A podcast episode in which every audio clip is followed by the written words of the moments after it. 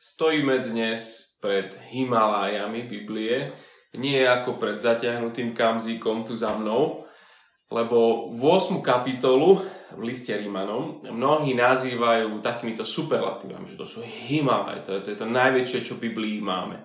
A naozaj je nádherným vyvrcholením Pavlovho učenia o tom, čo znamená byť kresťanom. V týchto kapitolách 5 až 8 toto je naša veľká otázka. A na začiatku v tej kapitole 5 dominoval opis zásluh a diela syna, teraz v tejto 8. kapitole dominuje dielo Ducha Svetého. V žiadnej inej kapitole Biblie sa toľko nepíše o Duchu Svetom. Budem sa krátko modliť a potom budem čítať ten text. Náš Boh Otec, ktorý, od ktorého máme všetko, ktorý všetko plánuje a ktorý všetko riadi.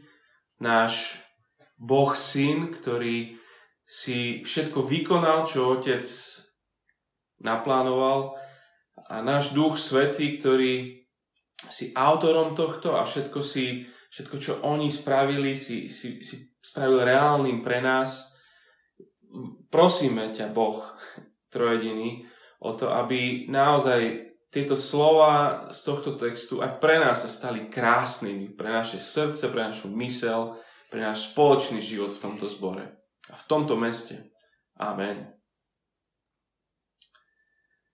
Bude super, keď budete mať ten text pred sebou. Sme v Rímanom 8 a budem čítať prvých 17 kapitol, eh, 17 veršov.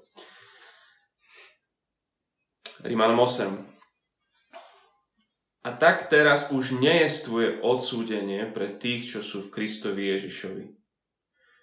Veď zákon životodárneho ducha v Kristovi Ježišovi ťa oslobodil od zákona hriechu a smrti.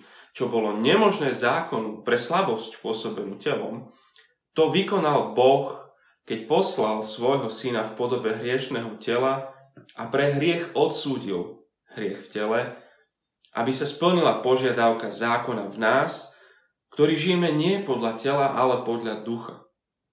Lebo tí, čo žijú podľa tela, myslia na telesné veci. Tí, čo žijú podľa ducha, myslia na duchovné veci. Lebo zmýšľanie tela vedie k smrti, zmýšľanie ducha však vedie k životu a pokoju. Pretože zmýšľanie tela je nepriateľstvom voči Bohu, nepodrobuje sa totiž Božiemu zákonu, veď ani nemôže. Tí, čo žijú v tele, nemôžu sa páčiť Bohu.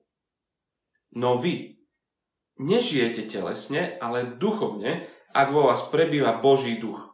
Ale ak niekto nemá Kristovho ducha, ten nie je jeho. Ak však je Kristus vo vás, telo je mŕtve pre hriech, ale duch je život pre spravodlivosť. Ak teda vo vás prebýva duch toho, ktorý skriesil Ježiša z mŕtvych, tak ten, ktorý skriesil Krista z mŕtvych, oživí aj vaše smrteľné tela svojim duchom, ktorý prebýva vo vás. Tak teda, bratia, sme dlžní, ale nie sami sebe, aby sme museli žiť podľa tela, lebo ak žijete podľa tela, zomriete, ale ak duchom umrtujete skutky tela, budete žiť. Lebo všetci, ktorých vedie Boží duch, sú Boží synovia. Veď ste neprijali ducha otroctva, aby ste opäť žili v strachu, ale prijali ste ducha synovstva, v ktorom voláme Abba, Oče. Tento duch sám dosvedčuje nášmu duchu, že sme Božie deti. Ale ak sme deti, sme aj dedičia.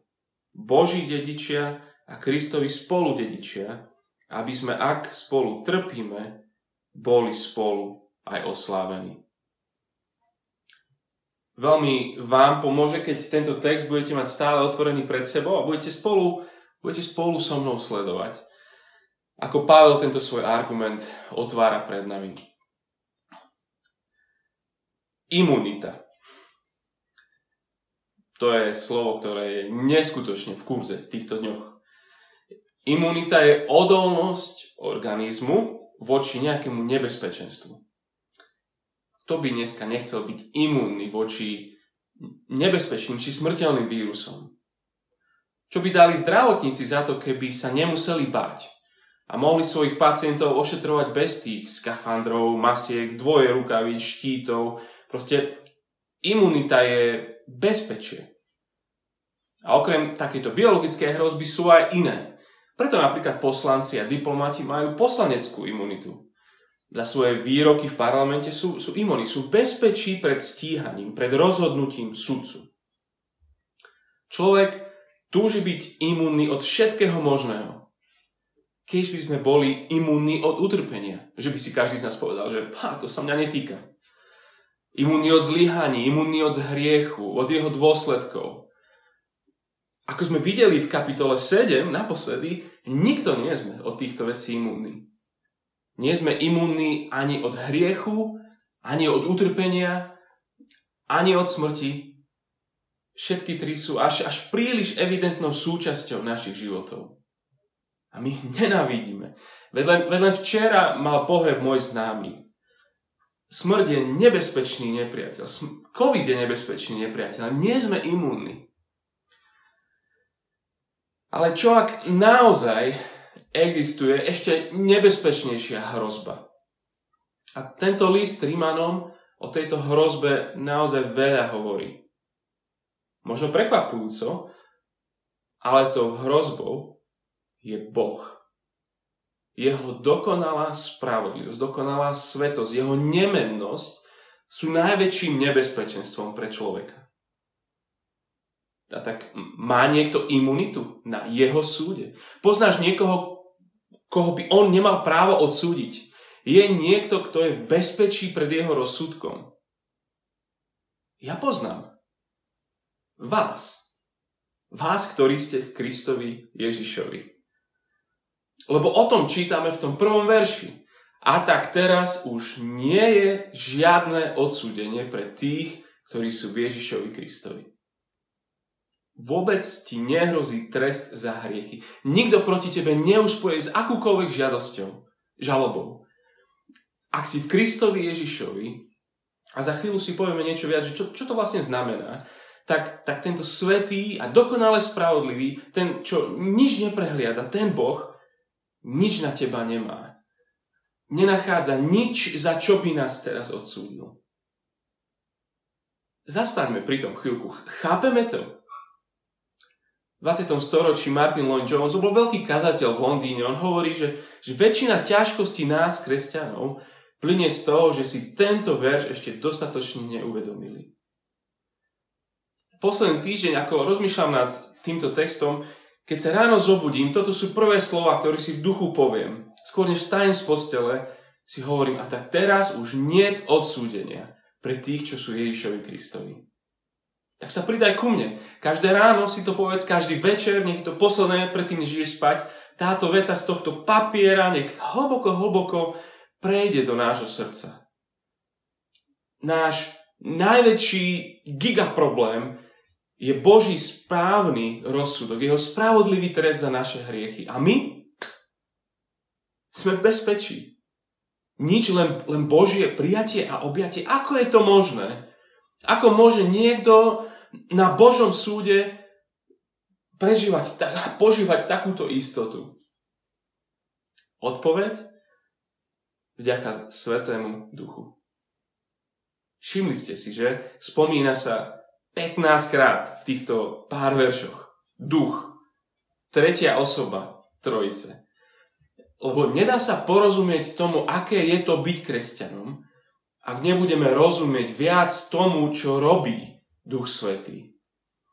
Vo verši 2 o ňom píše, že je to životodarný duch. Ale možno presnejšie, Roháček hovorí, že to je duch života. A ku koncu vo verši 15 hovorí, že to je duch synovstva alebo duch adopcie. Takže o tomto je náš text, o duchu. O duchu, ako nám dáva život a o duchu, ako nám garantuje život. Tieto dve veci.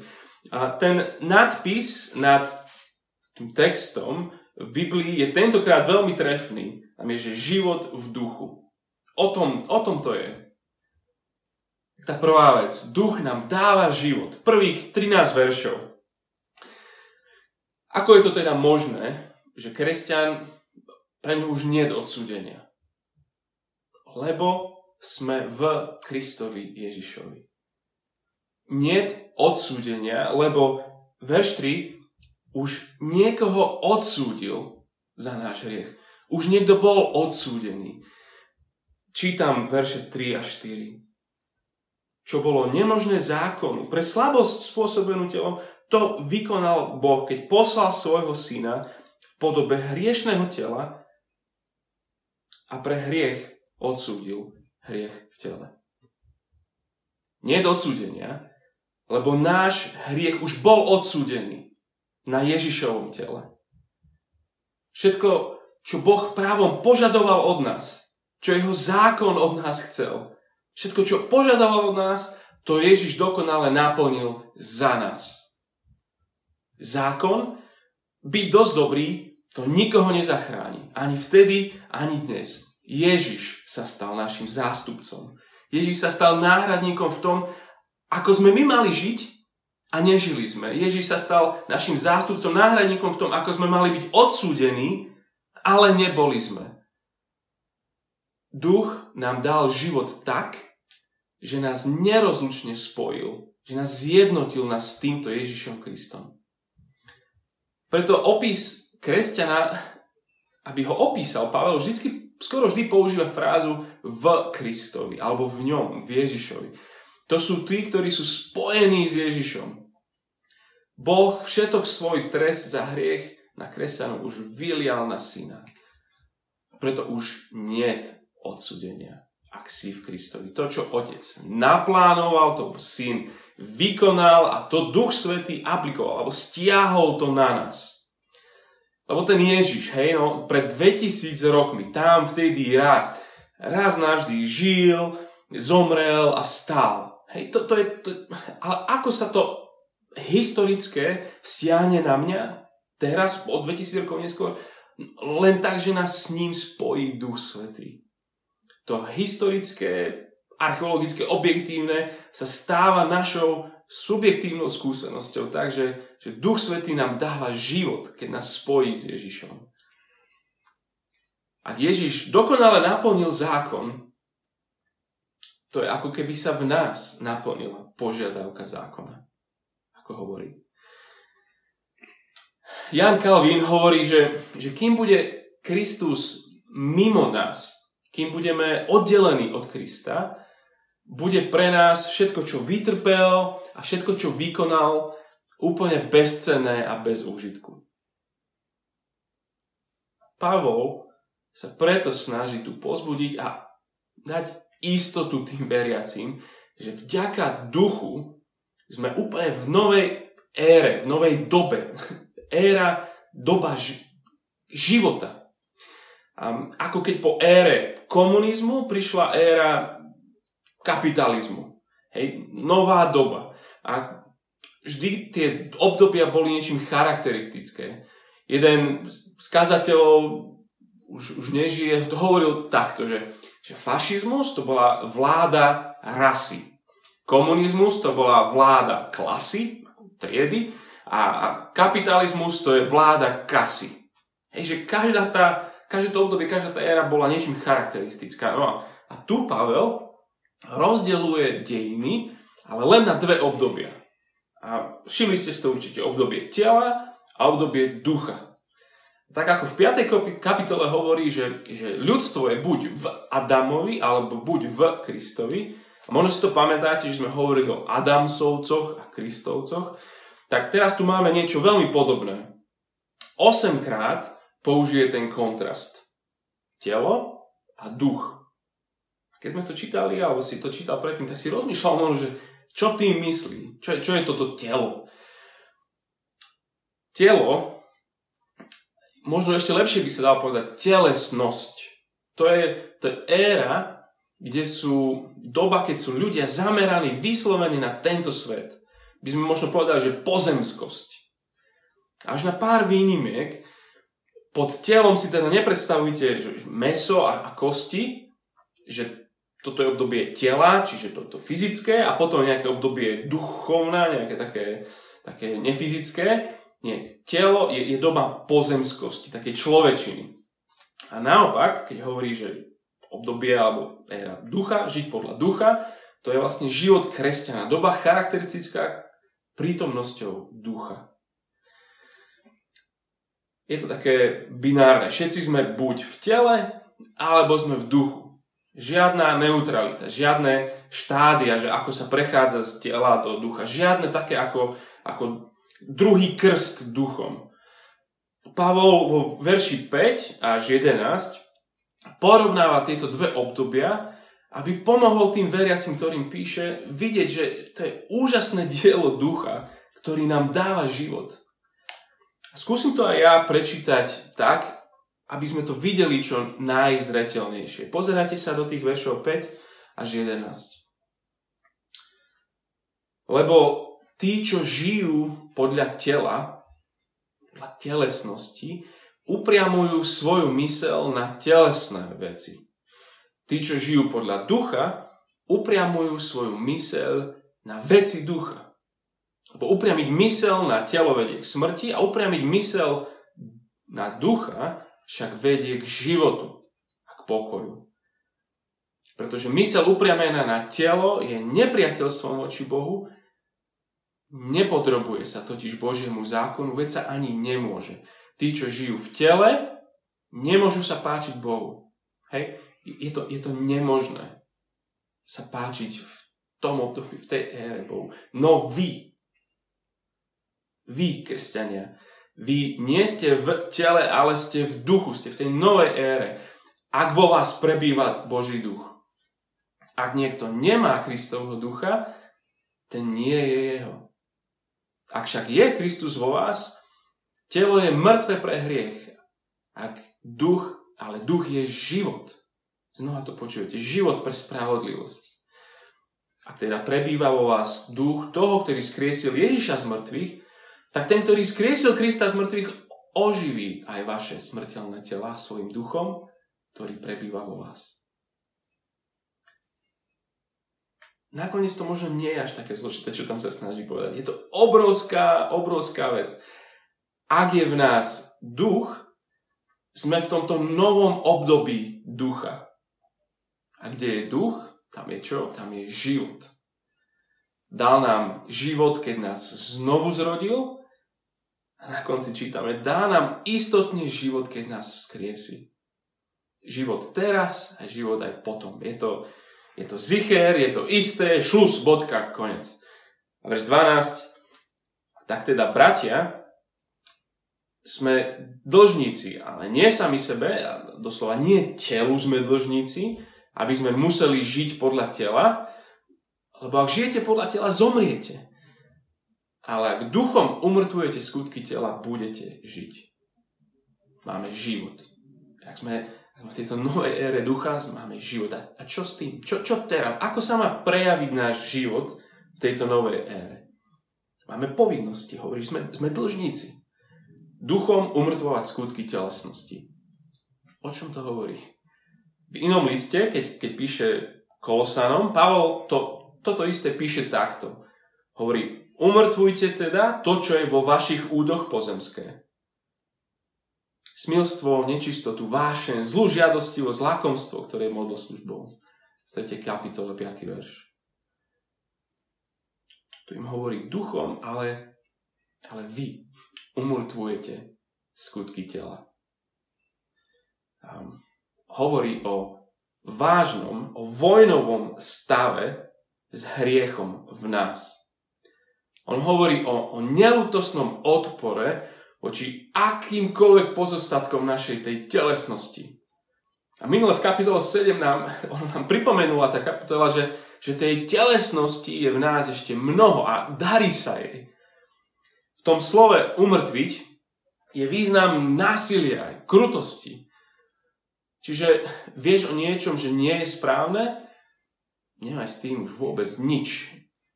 Nehraj sa, s hriechom sa nehraj, odíď, znič to, bojuj, odrež ten hriech od kyslíka, nech, nech zdochne. Hneváš sa na niekoho. Tak zastav sa už hneď pri prvej myšlienke, proste nerozmýšľaj, nerozvíjaj to. Máš chuť povedať niečo, čo, čo štiplavé, ani ústa neotvor. Duch ťa spojil s Kristom. Duch pomôže v tvojej slabosti, aj tvojej polovičatosti, aj, aj trápení sa s tým hriechom.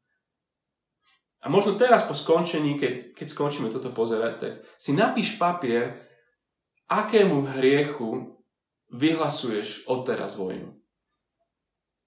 Sme dlžníci Kristovi. Jemu patríme. Toto je skutočný naozaj život. Ten, kto je najviac živý, ten najviac zabíja hriech vo svojom živote. Duch života dáva život. To je tá prvá. Tá druhá vec s tým veľmi súvisí. Vlastne ani nevieme, kde presne v tom texte spraviť predel.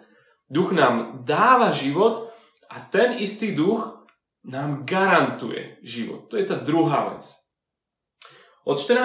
verša hovorí o tých, ktorí kráčajú v tej novej ére ducha, že oni sú Boží synovia. Preskočil od témy života k synovstvu, alebo ostal stále v tej istej téme, čítam od 14. verša. Lebo, lebo všetci, ktorých vedie Boží duch, sú Boží synovia. Veď ste neprijali ducha otroctva, aby ste opäť žili v strachu, ale prijali ste ducha synovstva, v ktorom voláme Abba, Oče. Tento duch sám dosvedčuje nášmu duchu, že sme Božie deti. Ale ak sme deti, sme aj rodič, dedičia. Boží dedičia a Kristovi spolu dedičia, aby sme, ak spolu trpíme, boli spolu aj oslavení. Celá táto 8. kapitola je tu na čo? Na to, aby kresťania v Ríme si boli úplne istí, že majú nový život. Nový, väčší život. Tá istota srší z prvého verša. Už nie odsúdenia. Tá istota srší z posledného verša. Keď si pozrieš 39. tam hovorí, že už nie odlúčenia od Božej lásky. Ako? Ako si môžeme byť naozaj istí? A, ako môžeme cítiť to bezpečie, keď sa pozriem na svoj minulý týždeň a vidím, ako som prehrával v boji s hriechom. No neznamená to, že, že náhodou, že, že ja vlastne patrím do toho, do tej éry, do toho obdobia tela, do toho predtým. Čo keď ešte stále som v tele a nie v duchu? Veď keď sa pozriem na svoj život, Odpoveď? Znova. Boží duch. On je duch synovstva, adopcie. On je garancia života. Ak si Boží syn, môžeš mať istotu uprostred bojov, obáv, že aj tak si dedič života. Hovorí, že sme prijali ducha synovstva a tak sme, sa, a tak sme Božie deti, Boží synovia. Tá adopcia, alebo to synovstvo, to je najväčšie požehnanie, najväčší dar ducha.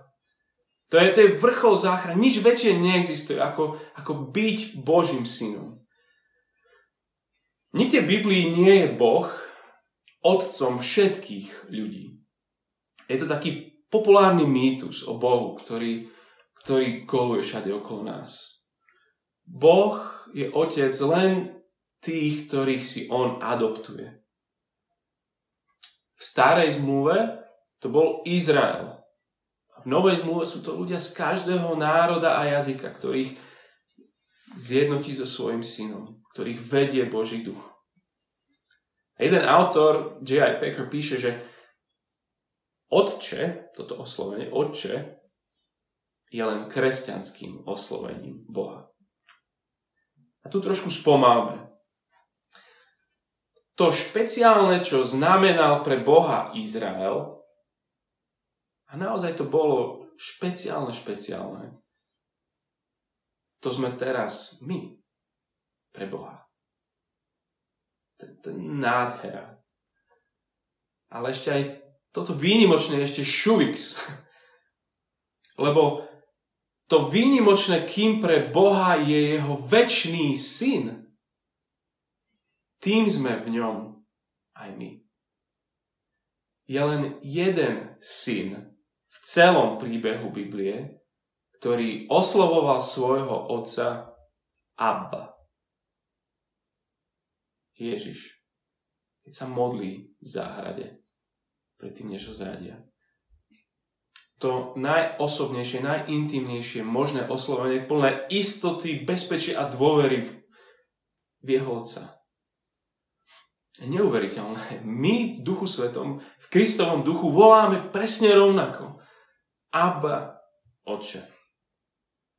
A keď tak robíme, jeho duch ešte nás uistuje a pozbudzuje, že naozaj to máš. Naozaj paradox. Sme Božie deti. My to potrebujeme. A možno práve dnes to potrebuješ. Práve toto uistenie. Možno práve ty, toto vedomie, že si naozaj jeho. Úžasná vec a pointa, prečo tu vlastne hovorí o tej adopcii, je, že sme tým pádom nielen synmi, ale, ale dedičmi. A keďže dedili len synovia, tak nás, tak všetkých nazýva. Či si žena, či si muž, si Boží syn, pretože syn znamená dedič. Zdedíme naplnenie všetkých Božích slubov. Zdedíme slávu, zdedíme väčší život. Byť synom znamená mať 100% garanciu tohoto života. Vďaka duchu ten život máme a vďaka duchu si môžeme byť istí, že ho máme. Zažívame boj s hriechom v nás. Niekedy zúfal voláme ako Pavel, že ja úbohý človek, kto ma vytrhne z tohto tela smrti? Nesmieme zabudnúť, že duch Kristov je v nás. Že aj v tomto boji sme Božie deti. Že jedného dňa s Kristom zdedíme svet. Že duch nás skriesi do nového tela, v ktorom už nebude hriechu. Preto nezúfajme. Duch nám dáva smelú istotu zatlačiť na nepriateľa, bojovať, bojovať proti hriechu každý deň. Áno, a, a bude to uprostred boja, bude nezdary, budú utrpenie. Presne ako to zažíval aj jeho syn. Ale vďaka duchu si môžeme byť istí, životom, ktorý nám dal. A ak toto pozeráš a vnímaš, že, tým, že ja nie som v Kristovi, že, že stojím pred Bohom sám za seba, tak prosím ešte dnes mu vyznaj svoj hriech. On ťa prikrie svojou krvou, aby očistil aj tvoj hriech. Jeho duch ťa, ťa zjednotí so svojim synom. To, čo všetky tie požehnania a, a, a jeho to, čo spravil jeho záchrana, jeho synovstvo sa stane tvojim. Ale ak si Kristov, ak si podobný tým rímským kresťanom, ktorí potrebovali uistiť, musíš dobre počúvať slova tejto kapitoly. Už nie odsudenia. Duch ti dal život. Ži. Bojuj si Božím synom, tak nepochybuj navzdory svojim zlyhaniam. Môžeme sa teraz modliť tam, kde ste, aby tento duch utvrdil, pozbudil nášho ducha. Aby sme vedeli, aby sme prežívali to, že sme jeho a že to sa nezmení, že to je, to je garancia života, ktorého nám, ktorý nám on dal. Môžeme z krátkých, v krátkých modlitbách teraz tam, kde sme.